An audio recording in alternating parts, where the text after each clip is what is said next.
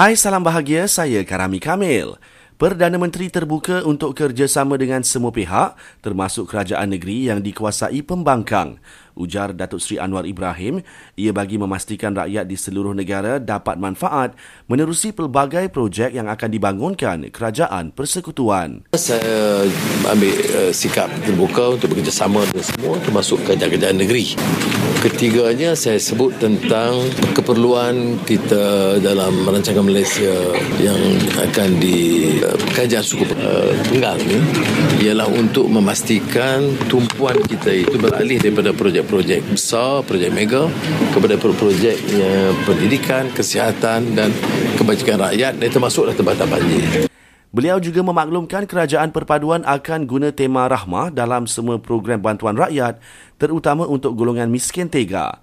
Perdana Menteri berkata demikian semasa mengadakan lawatan rasmi ke Terengganu semalam. Kementerian Kesihatan sahkan setakat ini tiada pelancong dari China dikesan alami gejala dan positif covid sembilan belas. Keputusan diperoleh hasil pemeriksaan K K M ke atas lebih tujuh ribu pengembara yang tiba dari Republik itu sejak lapan Januari lalu.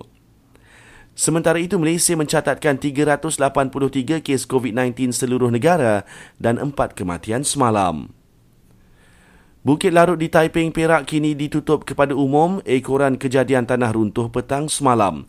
Kejadian itu juga menyebabkan sejumlah kaki tangan di kawasan peranginan itu terkandas. Sementara itu, sebuah P P S dibuka di Hulu Terengganu bagi menempatkan lebih tujuh puluh mangsa akibat banjir di daerah itu.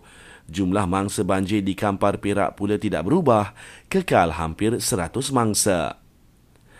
Barisan Nasional tidak akan ambil tindakan terhadap sepuluh ahli parlimennya yang sebelum ini sokong pengerusi Perikatan Nasional Tan Sri Muhyiddin Yassin sebagai Perdana Menteri ke-sepuluh. Dan Ketua Pemuda U M N O Datuk Doktor Ashraf Wajdi Dusuki mengumumkan tidak akan mempertahankan jawatannya dalam pemilihan parti nanti.